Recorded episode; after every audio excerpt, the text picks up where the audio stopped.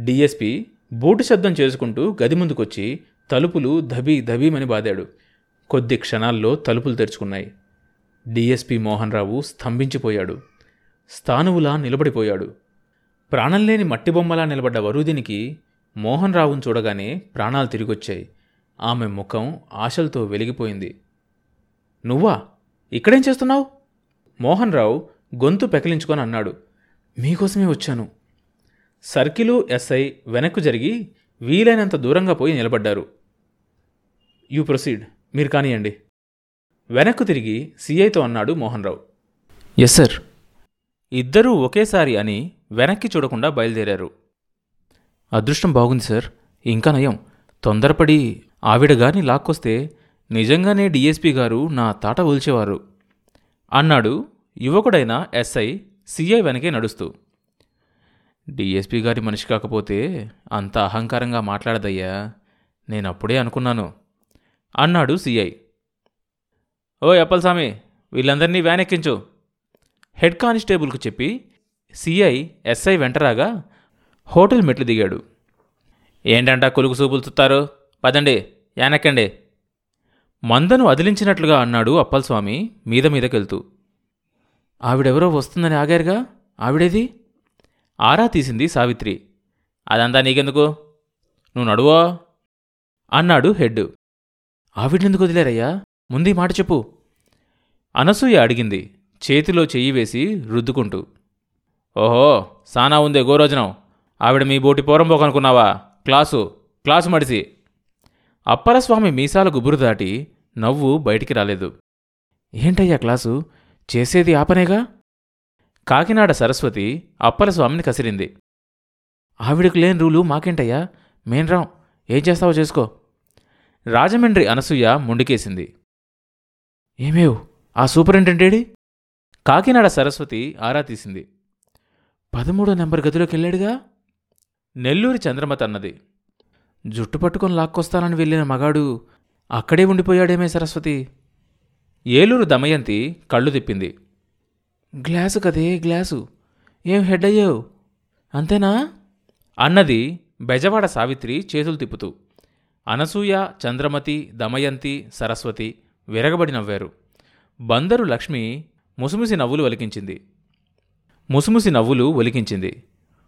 వాళ్ళ నవ్వులకు గదుల్లో ఖాళీ సీసాల ముందు కూర్చున్న మగాళ్ళ గుండెలు గుబగుబలాడాయి. ఏందే ముండల్లారా? డిఎస్పీ గారి మీద ఎలా కొలాలు ఆరెన్నారంటే మీ అమ్మ మిమ్మల్ని బండబూతులొచ్చాయి అప్పలస్వామి నోటికి. ఆ మాట అన్నదెవరో గుర్తించలేకపోయాడు అప్పలస్వామి. ఓయ్ పెద్ద కరోడలా ఉన్నావు. ఎవరే నువ్వు? మీసాలు పీక్కున్నాడు అప్పలస్వామి. ఎహ సూత్తాలేందోయ్ తొయక? హెడ్డు తన సిబ్బందిని పురమాయించాడు. అంతవరకు నోళ్ళు తెరుచుకొని తమాషా చూస్తున్న four twenty three nought four five seven zero triple three constables ఆడవాళ్ళను చుట్టుముట్టి ముందుకు నడిపించారు. హోటల్ ఆవరణలో ఉన్న పోలీస్ వ్యాన్ దగ్గరకు వస్తుండగా సావిత్రి చెవిలో నోరు పెట్టి అప్పలస్వామి గొనిగాడు మడిసుకో వందించుకోండి కేసు మాఫీ అయిపోతుంది. మొన్ననేగా మేము వచ్చింది అప్పుడే వందేడు నుంచి వస్తాయి. నిన్న మొన్న వచ్చింది హోటల్ వాడికి బ్రోకర్కు సరిపోయా. ఇవాళేమో మీరొచ్చి పడితిరి. అన్నది సావిత్రి అప్పలస్వామి గుబురు మీసాల్లోకి చూస్తూ ఏందే ఇళ్ళకిచ్చేది? కోర్టు చేసినా యాభయో వందో. జుల్మానా అక్కడే కడదాం. అన్నది సరస్వతి. ఎక్కండి ఎక్కండి ఎక్కండి వెనక వ్యాన్ డోర్ తెరిచి మహా నిక్కచ్చి మనిషిలా అరిచాడు అప్పలస్వామి. ఇదెన్నోసారే ఏడు. మీ అమ్మ మీతో మాట్లాడడమే పీక్ కురేసుకున్నట్లుందే.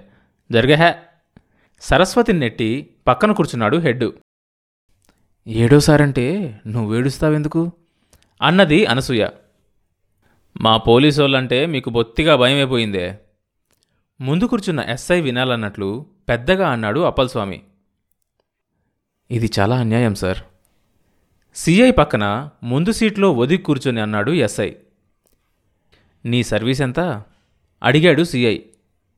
రెండేళ్ళు. ఇంకో రెండేళ్ళు పోని. అంతా న్యాయంగానే కనిపిస్తుంది. నాకు ఇరవై రెండేళ్ళ సర్వీసు. ఇరవై ఏళ్ళుగా నేను ఏది చేస్తే అదే న్యాయం అనుకుంటున్నా. వ్యాన్ మొరక ఎక్కుతో ధ్వని చేస్తోంది. ఎస్ఐ వెనక కూర్చున్న వాళ్ళ వైపు దిగాలుగా చూశాడు. లక్ష్మీ ప్రసూన పైట చెంగు అడ్డం పెట్టుకొని సన్నగా ఏడుస్తోంది. ఆ ఏడుపు పోలీస్ వ్యాన్ రథలో కలిసిపోయి ముందు కూర్చున్న ఎస్ఐకి వినిపించడం లేదు.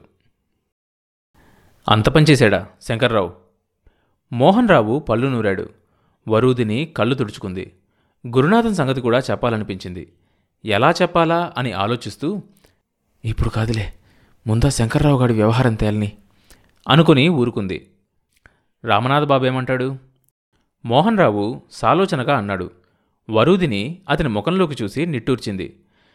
రామాయణమంతా విని రాముడికి సీత ఏమవుతుంది అన్నట్లుంది మీరడగడం. అయితే నన్ను ఇప్పుడేం చేయమంటావు? బ్రహ్మాండం బద్దలు కొడతాడని ఆశించి ఎదురుచూస్తున్న వరూదిని నీరసించిపోయింది. తీసుకెళ్ళి శంకర్రావు గారి చేతిలో పెట్టి ఇప్పుడు నన్నేం చేయమంటావని అడుగుతారేంటి? వాడింత రోగని నేను మాత్రం అనుకున్నానా ఏం? అప్పుడు బాగానే ఉండేవాడు మరి.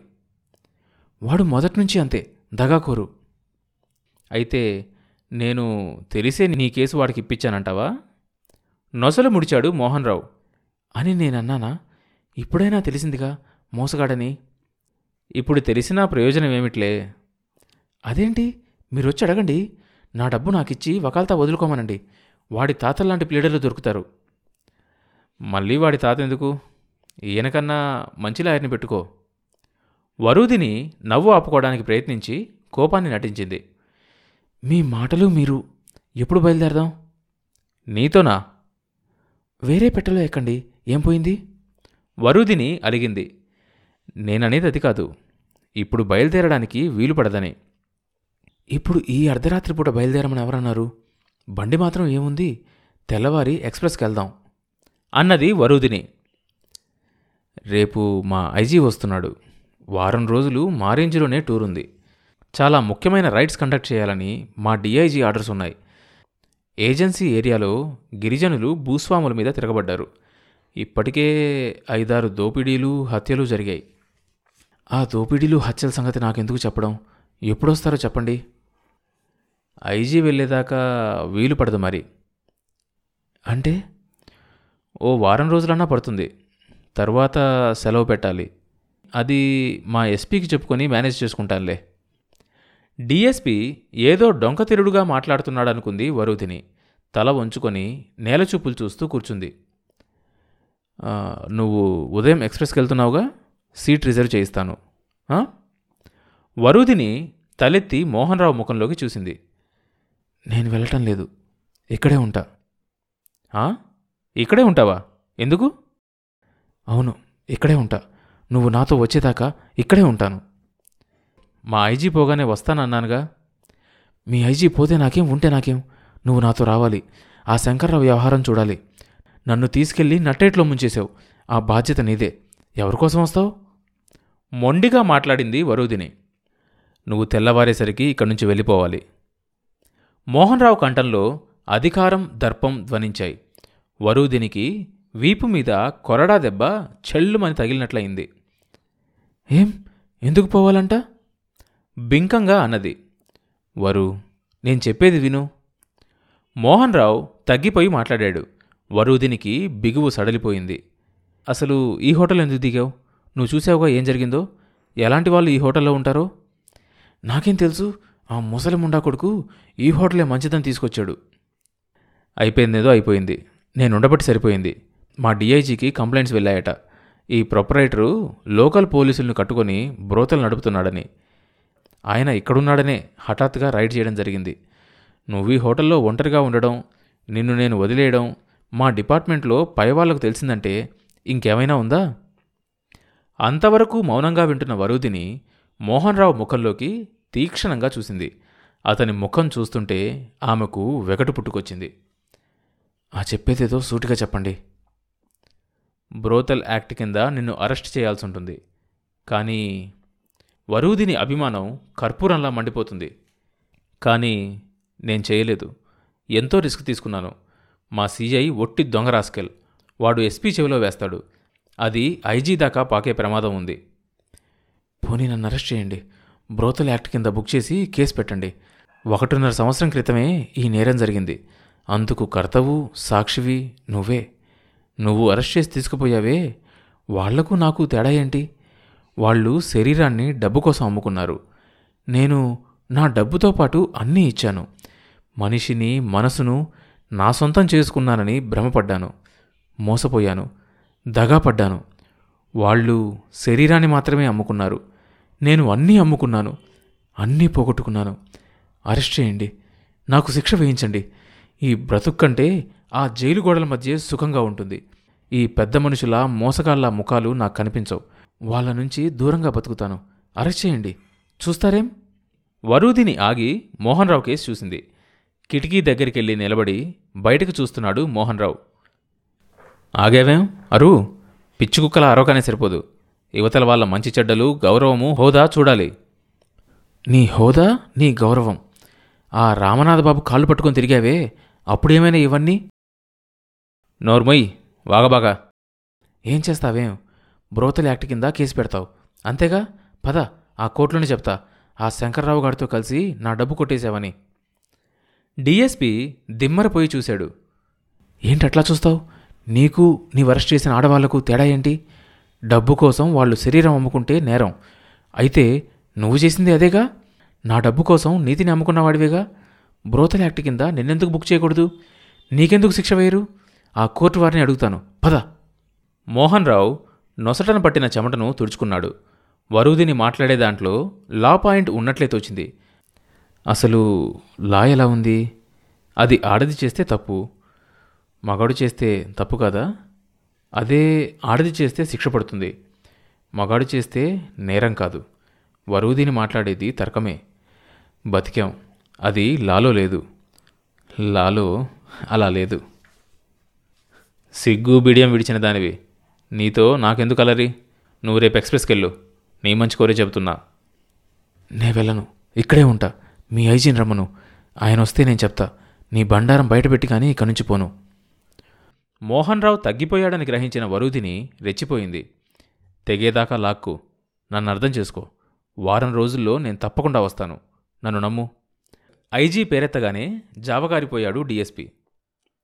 నిన్ను నమ్మే మొలలోతు బురదలో కూరుకుపోయాను. నీ మూలానే రామనాథబాబుకు నాకు చెడింది. నువ్వే కారణం. అంత అడ్డగోలుగా మాట్లాడితే నేను ఇంకేం చెప్పేది? వరూదిని మనసు కదలబారింది. చివాళ్ళ తలెత్తి మోహన్రావు ముఖంలోకి చూసింది. ఈ మోహన్ రావులో కూడా ఓ వెంకటపతున్నాడు. ఎంత అసమర్థుడిలా మాట్లాడుతున్నాడు? అసలు ఆ రామనాథ్ బాబే నా మీద పిటిషన్లు పెట్టించి మినిస్టర్కు చెప్పించి ట్రాన్స్ఫర్ చేయించాడు తెలుసా? నా మీద ఇంకా ఎంక్వైరీ జరుగుతోంది. ఏమని పెట్టించాడు? వరుదిని చల్లబడింది. ఆమె ధోరణి మారింది. అదే నీ దగ్గర డబ్బు తీసుకొని రౌడీల్ని పెట్టి వాళ్ళ హాలు నేను స్వాధీనం చేయించానని పిటిషన్ పెట్టించాడు. మన టౌన్లో కొంతమంది రౌడీల దగ్గర స్టేట్మెంట్స్ కూడా తీసుకొని పంపాడు. పైగా నీతో నాకు అక్రమ సంబంధం ఉందని కూడా పెట్టించాడు. అందువల్ల నన్ను వెంటనే ట్రాన్స్ఫర్ చేసి విచారణ జరిపించాలని మంత్రిగారితో తనే కాక ఇద్దరు ఎమ్మెల్యేల చేత కూడా చెప్పించాడు. ఇంకా లంచాలు తిన్నానని ఇంకేవేవో చేశానని చెత్తంతా పెట్టించాడు. థియేటర్ దావా కోర్టులో నువ్వు వేసిన వారానికే నాకు ట్రాన్స్ఫర్ వచ్చింది. తెలుసుగా? నేనుంటే నీకు సహాయం చేస్తానని ఆ పని చేయించాడు. తర్వాత భాగం వచ్చే ఎపిసోడ్లో వినొచ్చు. ఈ షో అన్ని మేజర్ పాడ్కాస్ట్ ప్లాట్ఫామ్స్లో వినొచ్చు. కొత్త ఎపిసోడ్ రిలీజ్ అయినప్పుడు మీకు తెలియడం కోసం సబ్స్క్రైబ్ చేసుకొని నోటిఫికేషన్ టర్న్ ఆన్ చేసుకోండి.